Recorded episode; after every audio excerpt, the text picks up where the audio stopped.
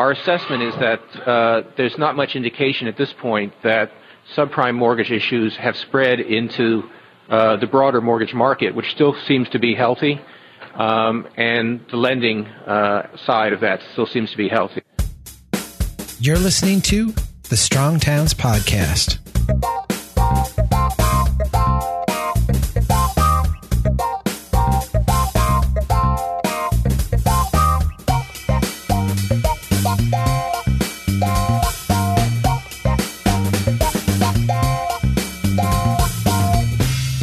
Hey everybody, this is Chuck Marohn. Welcome back to the Strong Towns podcast. This time I am really excited to welcome back James Howard Kunstler. Many of you know him as the author of The Geography of Nowhere, The Long Emergency, and the World Made by Hand series. Jim's been on the podcast before. I'd like to call him a, an old friend now. Is that a fair thing, Jim? Oh yeah, sure. Welcome back to the podcast. Well, nice to be here with you. You've got a following of your own, significantly larger than this one, I'm positive, on your podcast. And we were just chatting about kind of you taking some time off to finish up a book. Before we get into this, why don't you just give some background or update on where you're at with that new project of yours? Well, I wrote a series of books and I'm actually sort of three quarters of the way through it. The first one was called World Made by Hand. I intended all along to write four of them, one for each of the four seasons. This series of novels is set in a sort of a post-economic collapse, post-petroleum America. The object of it was to depict in a very kind of tactile way what it would feel like to live in that kind of a, a world and that kind of an economy. Because, you know, I'd written a couple of books uh, I'd written several books about, you know, the long emergency, which was about our energy predicament and about the banking fiasco. And I'd written about suburbia and all of its problems and really all of this material kind of tending towards a view of the American way of life as not really having much of a future in the way that it's currently lived. So I wanted to present a picture of where we might be going. It's not necessarily a wishful sure. environment that I'm creating, but it's very different from the way we live now, although it's still recognizably American culture. I can't wait for it to come out. The release date on the latest installment of World Made by Hand series? That's going to be September of 2014. That's this year. And the first book was called World Made by Hand. The second book, which took place in the fall of that year, is called The Witch of Hebron. The third one, which I just completed, is called A History of the Future. And in that book, the uh, story sort of opens up. I have a character who's the son. He's the 20 year old son of the protagonist from the first installment. And his name is Daniel. And he's gone out to venture to see what's happened in the rest of America. The son of the junkyard guy. Well, not the junkyard guy. He's the son of the carpenter guy. Oh, okay. The carpenter guy. Yep. Gotcha. He's found his way down after a series of misadventures to Tennessee, where he's entered the dark heart of a breakaway republic that's run by a sort of white supremacist government and led by a lady TV evangelist, former country singer, who's sort of like Dolly Parton meets Hitler. now you're getting back geographically into where Brother Job and his clan come from. Right? Well, they come from Virginia. Oh, Virginia. Okay. Yeah, for those listeners unacquainted with the World Made by Hand series, Brother Job is the head honcho of a evangelical uh, Jesus group that has come to my little fictional town in upstate New York, fleeing the disorders of Dixieland in this future that I've created. And they've bought the high school in this little town of Union Grove, New York, and moved in and sort of set up kind of a commune. And they're transforming the high school into a pretty elaborate utopian community. Well, when this comes out, we'll have to have you back on. I love the first two books. well, thank you. Uh, I'm excited for this one. It's not like you're predicting this world, but it is a fascinating kind of look into one of the possibilities of what this future may hold. Yeah, it's simply an exercise in the imagination. Yeah, yeah, I love. Uh, that's really all. You know, it's hard to say how things are going to turn out. You know, we may end up in the Ray Kurzweil future, and we may end up in the uh, Cormac McCarthy future, and all kinds of things in between. Mine's sort of halfway in between. Well, I'd like to talk about another imaginary thing, that being our economy today. You up for that? Yeah, sure. I write all the time about economic issues and I write a lot about, as do you, write about this whole suburban experiment that we're on and how it intersects with the economy. And I always get these people who push back and say, well, Chuck, you're not an economist. You don't know what you're talking about. You don't get the theories. You don't get the concepts. I wanted to have you on because I'm sure you get that same pushback as well because you don't have PhD economists. You're not Ben Bernanke as if those are the only people who understand the economy.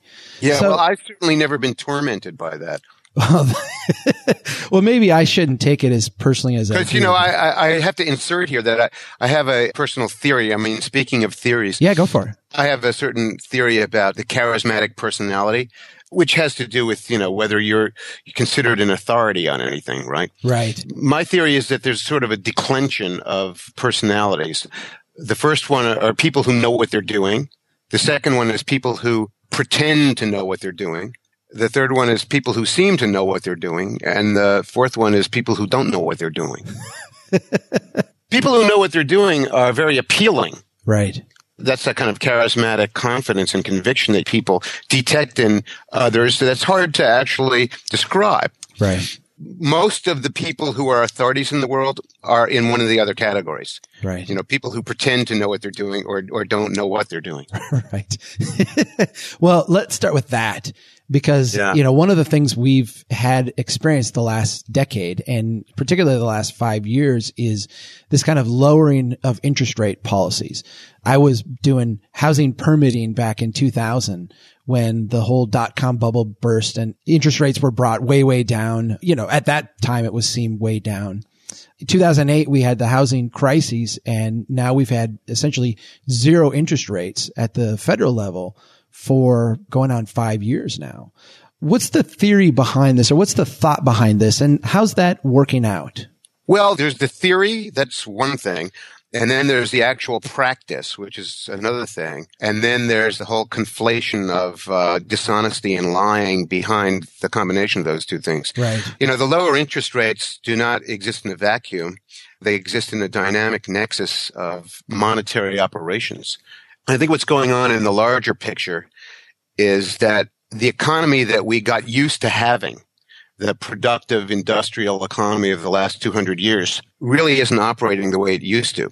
It's not producing the kind of wealth that we need for it to continue its monetary operations. By that, I mean the abstractions of this thing that we call money. And indeed, one of the manifestations of this is that it's getting harder and harder to tell what money really is. You know, is it a US dollar? Is it a bond called a collateralized debt obligation? Right. Is it a round piece of gold? What what is actually money? Is it a digital Bitcoin? Yeah. Yeah. Is it a digital, you know, figment of the internet? The main problem with our economy, such as it is, with the financial part of it, is that we've lost the ability to pay interest on debt.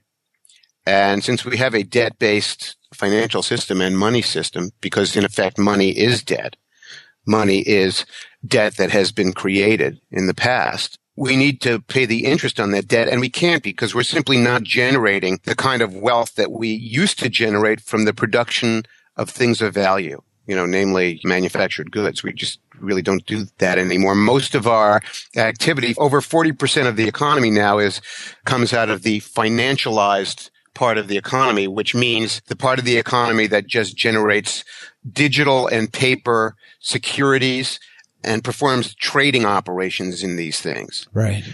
So we're not covering the interest in our debt and we can't generate new wealth. And as that occurs, we're trying to remediate it or offset it by simply doing what's called money printing. And uh, of course, we don't use a, a printing press per se anymore. You know, we just create uh, digital money at the Federal Reserve and send that out into the banking system. This is the but, the quantitative easing model. Yeah. Yeah. But we've done so much of this and we've racked up so much debt of every kind, both public and private, that we have to keep the interest rates artificially low because if they were allowed to creep up to a, a level that realistically reflected the price of borrowing money, we wouldn't be able to pay the interest on all of the old debt that we hold. And, and that includes both the debt of uh, the United States government and of all the households and businesses in the USA. Right. So basically, we can't cover our debt. That's sort of the central problem. We've got a debt problem, and we can't create enough new wealth to roll over the old debt. So the likelihood is that the result that all of that will produce is a kind of comprehensive contraction of wealth and of economic activity of the type we've known. And the consequent problem of that is that we don't know any other way to create wealth other than having a techno industrial economy. And of course, this includes even the latest computer so-called innovations, you know, everything from 3D printing to the new biological and medical innovations and a lot of the energy things that are being touted as a way to replace fossil fuels. But these are really only an extension of that. And so far, they've only manifested in the financial part of the economy, meaning they've only manifested in terms of uh, you know people selling stocks for businesses that do bio research and selling stocks for companies that do so-called renewable energy and, and for companies that are engaged in shale gas and shale oil operations. Right. None of this stuff has demonstrated yet that it truly produces the kind of wealth that we need to cover the costs of running an industrial economy. So I guess bottom line, you're seeing the crapping out of an industrial economy and all of the complicated ways that economists, politicians, and bankers are attempting to work around that collapse you know, most of it is bewildering to the average person and includes a vocabulary that's incomprehensible. And, you know, a lot of the terminology is deliberately made to be incomprehensible because the bankers really don't want you to understand what they're doing. Right, right. The idea that we're experiencing contraction the entire theory behind what we're doing now with the zero interest rates and the quantitative easing is that we can counteract contraction by putting money into the system. We can keep the system from going backwards. You think that's a hopeless cause? Well, yeah, because first of all, the money is money in quotation marks. And the more we do it, the more this debt, this unpayable debt we issue, the more unreal the money becomes because the money is based on promises that it will be paid back. If the promise to pay back becomes increasingly unreal, then the money will become increasingly unreal. Another way of looking at this is that there are two different ways of going broke. right. You know, one is that you can inflate away your wealth by devaluing the currency or money that you use. And another way of going broke is to have no money. And that's the kind of going broke that you get in something like the depression of the 1930s, where there's no, there isn't enough money around. There's plenty of other things. You know, in the 1930s, we had plenty of good farmland, plenty of good ores and minerals, plenty of manpower, plenty of, of everything. But we had a shortage of money. And the money is sort of the circulating blood in the economic system. And when it stops running, the economy stops running. It's a little hard to see where we're going exactly now with the current uh, situation. It appears to be, uh, you know, that we're entering an epic deflationary contraction. But because it's being battled so mightily by the central banks with this so-called money printing or money creation, it could very easily tip over into uh, inflation, you know, dangerous inflation. Now, throughout the 80s and 90s, we had Greenspan, known as the maestro, there was this notion that the economy could just be controlled with a dial. Like things go a little bit one way, we just slide the dial a little bit to the right. Things go a little bit the other way, we slide the dial a little bit to the left. I've heard your friend Chris Martenson describe this as a tug of war on two sides of a huge chasm. We're pulling in both directions, inflation and deflation as hard as we can. And whichever one wins, the other one, you know, is going to go off the charts. Where on that spectrum do you think we're sitting right now? To answer your first question, you know, I think Jim Rickards, the banker slash economist, has explained this really pretty nicely and succinctly that it's an illusion that the authorities are running a thermostat that can be either dialed up or dialed down.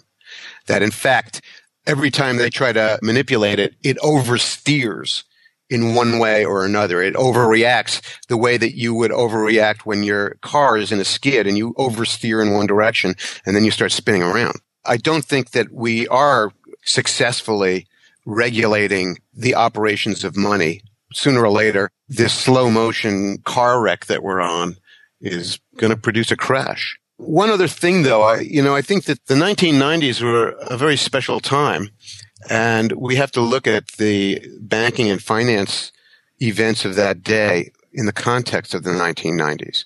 It was a time when, for various reasons, the price of fossil fuels were going way down. Right. You know, largely because we had successfully exploited the last great oil, cheap oil resources of conventional oil in the 1980s and 90s. And they were all online going full blast. And that includes Prudhoe Bay in the, in Alaska and the North Sea and the Siberian oil fields and the oil fields in the uh, Gulf of Mexico, in particular the Cantarell field of Mexico.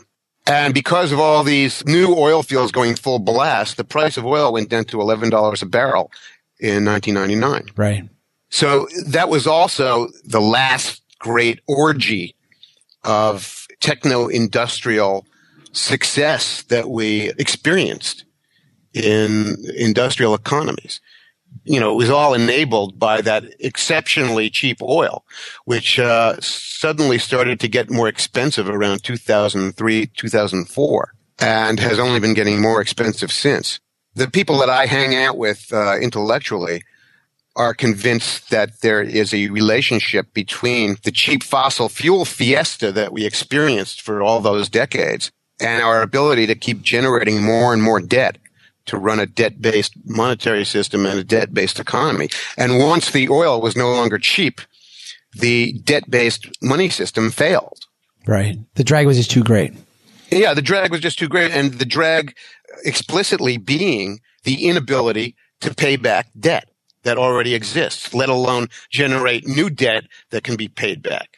Let's talk a little bit about how this is manifesting in people's lives outside of Wall Street. I was in Wisconsin last week and, you know, amid the stories of J.C. Penney's and Sears winding down and biting the dust and companies like Best Buy giving up on huge numbers of their big box stores in this little town I was in in Wisconsin, Walmart coming in and actually the city about to subsidize Walmart to the tune of, you know, millions of dollars in order to get them to build a retail store there. And you've got cities like mine here where we've got strip malls that have been vacant for seven, eight years. Yet somehow there's people out there building more strip malls. How do you reconcile if you're just the average person on the ground? This narrative you're being fed that everything is going great because we're out building stuff. Yet before your eyes, you can see that it's not being occupied. It's not being utilized and we're, we're walking away from a lot of things. Well, it's hard to discuss it in simply economic terms because it, you know, that kind of behavior enters the tragic realm of history. Yeah. Where a society, a group of people behaves the way it does simply because it doesn't know what else to do because it's used to doing that you know, that that's the behavior that's comfortable and familiar. So it keeps on doing it. And of course, you know, that fits the definition of insanity of when something's not working to just do more of it. It's simply tragic. You know, the, the way it actually manifests in people's lives is that most of the people who are not the 99% are going broke and the 1% are doing just fine, especially under these quantitative easing operations and, you know, all this money printing and the manipulation of markets and the failures of things like price discovery, which yeah, you know what, markets what, cannot operate without an honest form of reliable, right, honest price discovery. What's your house actually worth? Yeah, or what is a stock really worth, or right. what is a bond really worth? You know, all of these things that represent wealth in which we vested the authority of so-called money. So in this regime of money printing, the people who are closest to the issuers of the money are the only ones who are really benefiting. And those are the people in, in the banks and, and the Wall Street investment firms and the hedge funds that are associated with banking. They're close to the money stream. The money comes to them and it ends up being sort of hermetically sealed within their system. A lot of the money that has been printed, so to speak, you know, ends up in the hands or the accounts of the primary dealer banks. These are the too big to fail banks, the banks that the Federal Reserve does business with. So what they do is, you know, they borrow huge amounts of money at nearly 0%. And then they're invited to stash it in the Federal Reserve Bank at 25 basis points. This is the carry trade. That's the carry trade. That's one form of a carry trade Right. in which you're doing absolutely nothing to make money off of interest rate differentials. Now there is a very small interest rate differential of, uh, 25 hundredths of a percent. But, you know, when you're dealing with billions of dollars, you end up with millions and millions of profits. It's astounded me and it's amazed me that there aren't riots in the streets and there aren't people Me out, too. you know, burning down buildings because we're literally giving and is it a gift? These Wall Street banks billions of dollars a year in just risk-free income. Right. Eh, eh, and effort free income. Effort-free and. And let's not forget the money that they get filters down to the individual people who work there in the form of bonuses and, and yachts and houses in the Hamptons and apartments on Central Park West. Is this the counter to the Reagan trickle down economics or is this a corollary to it? I would call it an unanticipated consequence of it, really. Okay. I didn't vote for Ronald Reagan and I kind of regard him as a, not a very intelligent president, but I don't think that he deliberately set out to sabotage, you know, American society. this has kind of gone through my brain too, because I look at Ben Bernanke, for example, and I, I don't necessarily ascribe to him evil motives. Maybe you do. I try to look and say, okay, well, what's the theory he's operating on? Does he really think that this is helping people? And at what point does someone even in that position have to step back and look and say, wow, this isn't having the impact that we theoretically thought it would? Or are they just stuck? Yeah, I think they're just stuck. And I think the point that somebody steps back and asks himself what he's doing is, you know, what would be called the point of failure. Now, it begs the question, well, what is that point? Had he reached it already by the time that he announced his resignation in the fall of 2013? I would imagine that, you know, to some degree he did. Of course, he had a good long run in the position that he was in and, you know, you can't stay there forever. That's not a good idea. But, you know, it's possible that he has absolutely no idea what he wrought. Yeah. So, uh, you know, again, I, I don't think these guys are necessarily all evil characters, but the most uh, striking thing about our culture in the last couple of decades is that this is a culture without consequences, that has no sense of consequence, that, you know, if you do something and it's going to produce a reaction that might not be a good thing. A lot of that has come out of our ability to just postpone the repercussions of, of our actions. And that has been successful. But whether that was a good idea in the first place is certainly questionable. You know, we, we were probably in for a very big reset at the end of the 20th century. You know, just about the time that the uh, tech bubble collapsed. Rather than actually resetting to a new regime or a new financial agenda, Alan Greenspan managed to engineer another set of bubbles. Right. And Ben Bernanke has simply continued that. And, you know, he's an academic economist and we have no reason to believe that he has any particular sense of consequence about what he did. the stock market. I was at a Christmas party a couple weeks ago. People were of the mindset because the stock of this particular company had done well and people's 401ks had done well over the last year. There was this mindset that things are moving in the right direction. We're feeling good about the economy. The stock market is another aberration of this whole wind down of this experiment we're on. You agree with that? Well, obviously, when the stock market goes up, there are quite a few people who feel good. And I think that was largely the point of what the Federal Reserve has done, or at least it's been, you know, the one manifestation of their policies that gives a superficial appearance of being successful. You know, the value of the stock market goes up, ergo the economy is great, ergo investors are happy.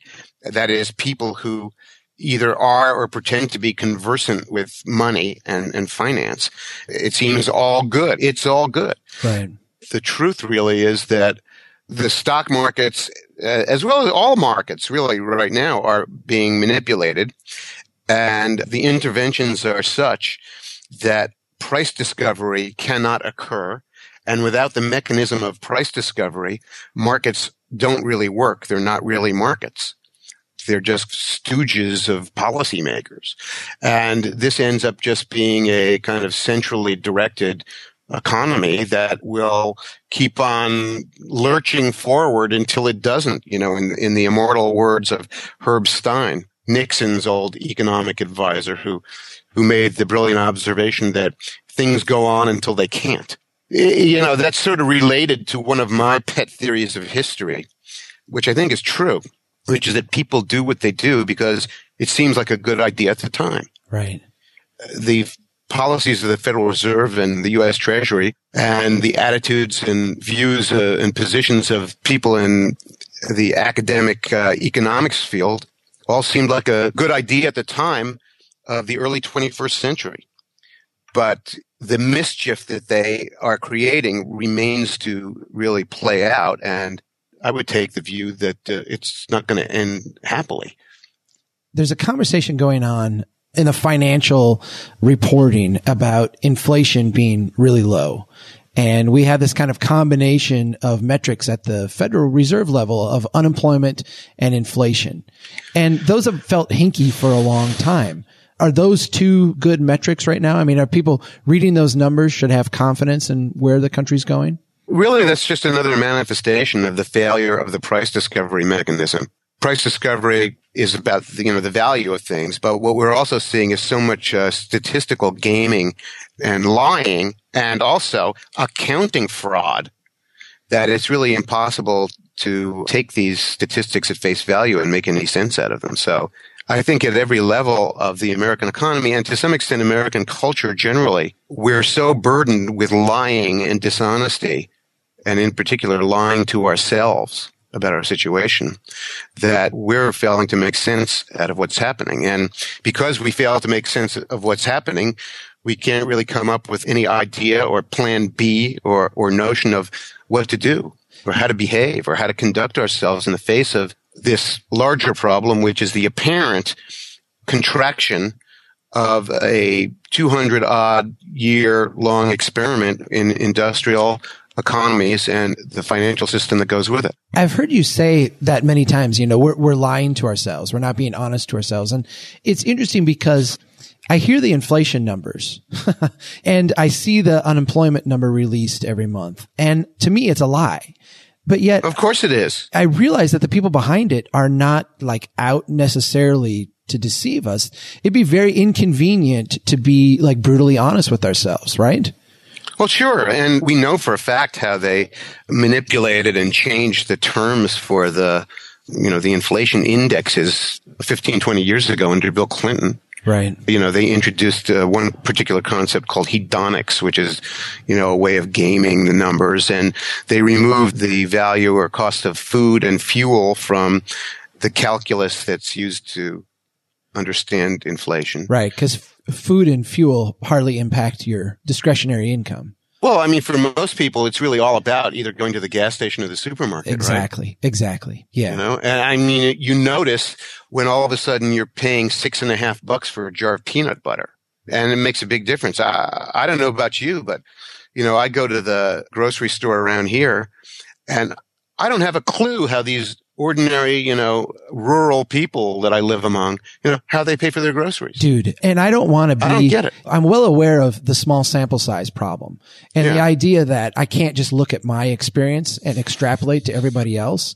But I go to the grocery store with the same bag. I fill it up the same way I did a year ago, two years ago, three years ago. It's vastly more expensive. I almost never get out of the supermarket for less than $50, Yeah. uh, you know, for buying like two days groceries. you know, years ago when our kids were first born, you'd go to the grocery store, fill up the car, it'd be a hundred bucks. Now it's 200 plus.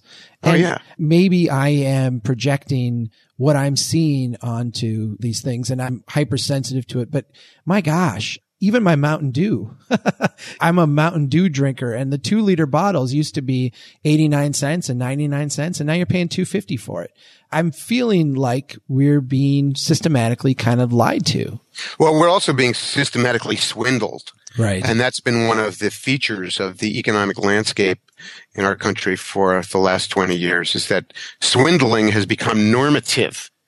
And you know, it's interesting. One of my pet peeves is uh, legalized gambling. Yeah. I don't happen to think it's a good thing for our, our society. And, and I happen to think that there's a reason that gambling was marginalized for all those years, you know, shoved to the edges of our society. Right. The central reason for that is that it's not healthy for a society to think that it's possible to get something for nothing. Right.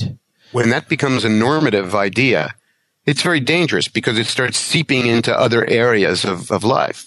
You know, all of a sudden, people on Wall Street and in banks think that it's okay to get something for nothing by producing a, you know, a phony kind of an investment vehicle that in fact is designed to fail in order to enrich them via other investment vehicles that act as insurance policies and hedges.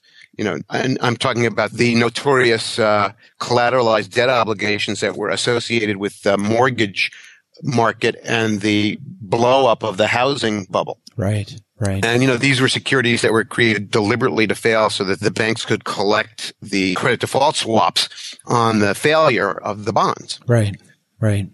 And so I have this pet peeve about gambling. And, uh, you know, I don't think that it's a good idea for people to think that it's possible to get something for nothing. But that idea has now infected every level of American life It and makes- corrupted us. Yeah, it makes things like house prices going up double digits every year seem normal. Yeah, like that's what Yeah, we ex- expect. The other insidious thing about that is in this state, and I, I know in New York and many other states too, it's actually the government that is uh, promoting the gambling in many ways. Oh, for sure. I did an internship at the state legislature and worked for the people who spend our lottery dollars. They had a little sign on the wall that said, the lotto, it's a tax on people who are not good at math. Yeah, right. Yeah. exactly. That's so great. Well, you know, we're having a, one of those wars right now in the town of Saratoga Springs in upstate New York. Oh, with the Uh, casinos. yeah, the, Yeah, yeah, uh, yeah. Governor Cuomo wants to get a casino into Saratoga, and the, a lot of people in Saratoga don't want to have that thing in here, you know, because they they recognize it for what it is. It's just going to be kind of a what we call a magnet. Right, right. and, Yeah, uh, just a you know, and it's also going to yeah. um, harm the other things that are going on to, to produce income in this town right now, namely the horse racing business, the tourist trade, and Yeah. you know many of the other normal businesses in town. But there's an awful lot of people who think it's a great idea too. Right. Let me finish up with this because I think that this is a- really important point. And I've read in the long emergency and in also the uh, too much magic, kind of your thoughts on this, but I think it's important for people to hear this. You tend to be, at least historically, more aligned with the Democratic Party than. Well, I, than yeah, I'm a registered Democrat who tends to vote for Democratic Yeah. candidates, but I'm pretty disenchanted with them. Well, and I've tended to be a Republican. I've gone to Republican caucuses and tended to vote Republican.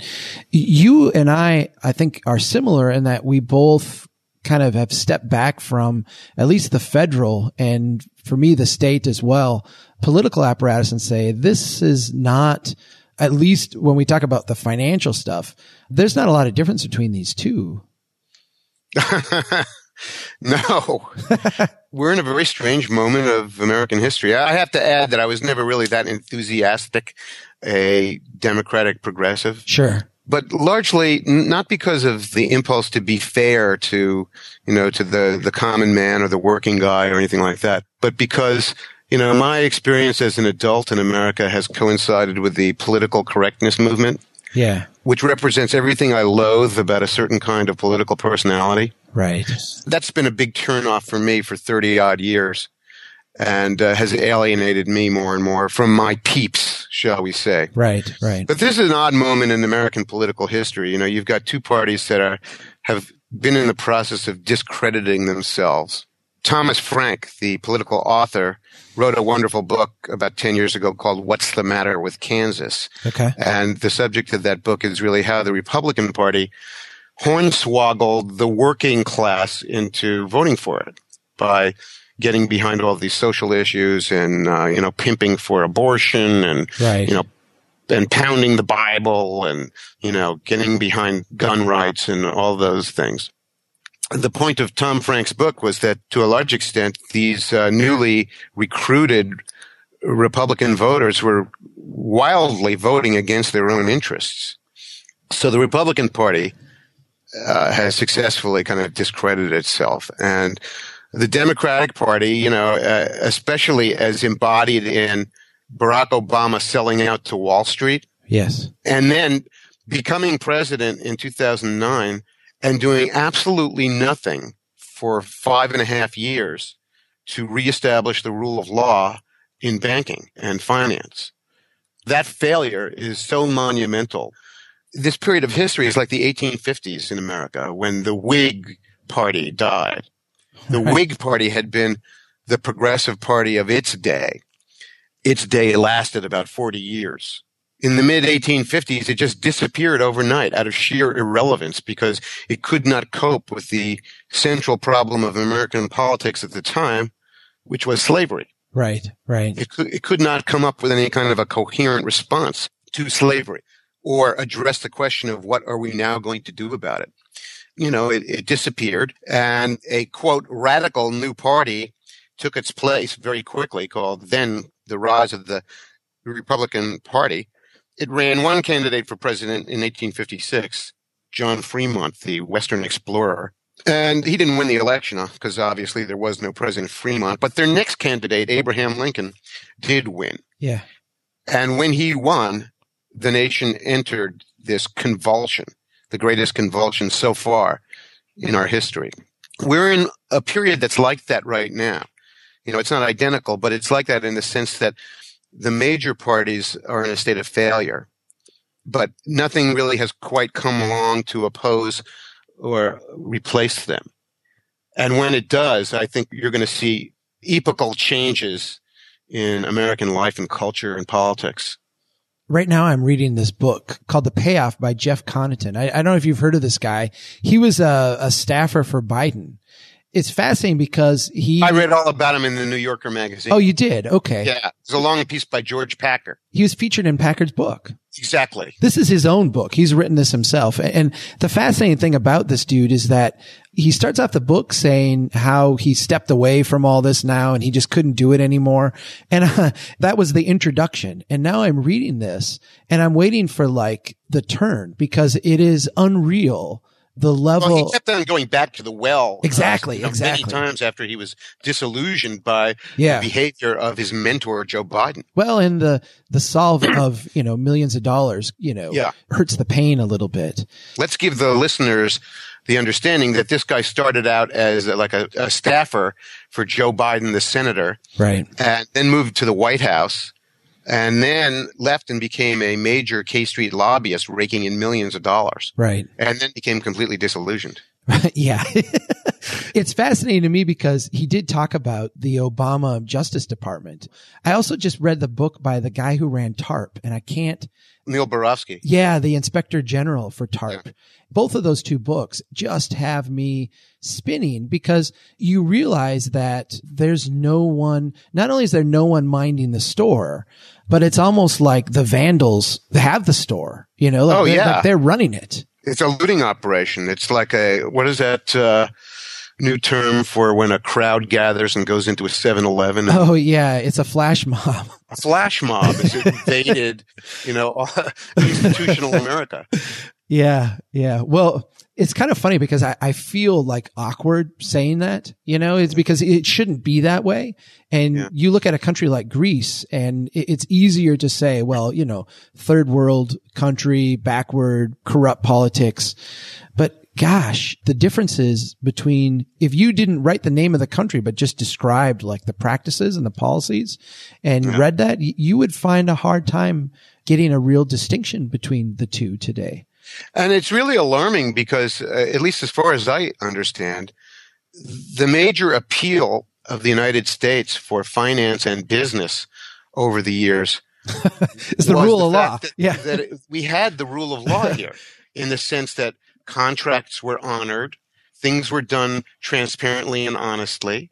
You were given the ability to understand how a transaction worked.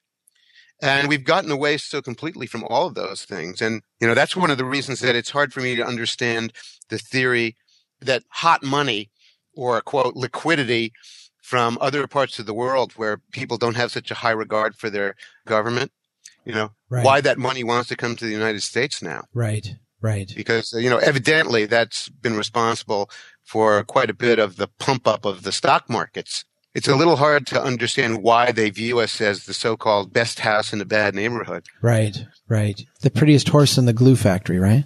yeah, the cleanest shirt in the in the laundry basket. well, Jim, it's always great to chat with you. Thank you so much for taking the time and sharing these insights. Come back when we uh, get that fiction book out, the next installment of The World Made by Hand, and we'll chat again. A History of the Future, coming out in September from the Atlantic Monthly Press. A History of the Future. I can't wait. Thanks, Jim. Well, thank you. Bye bye, Chuck. Take care. Thanks, everybody, for listening, and keep doing what you can to build strong towns.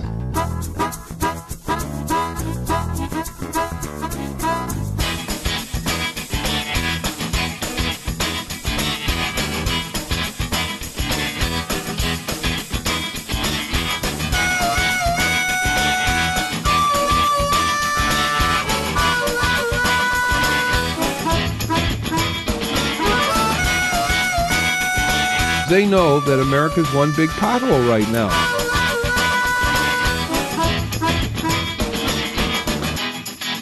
Chuck Marohn, this has been fascinating.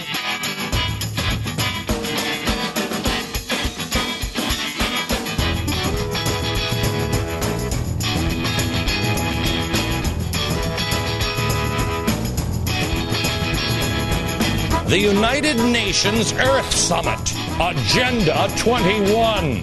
Yeah.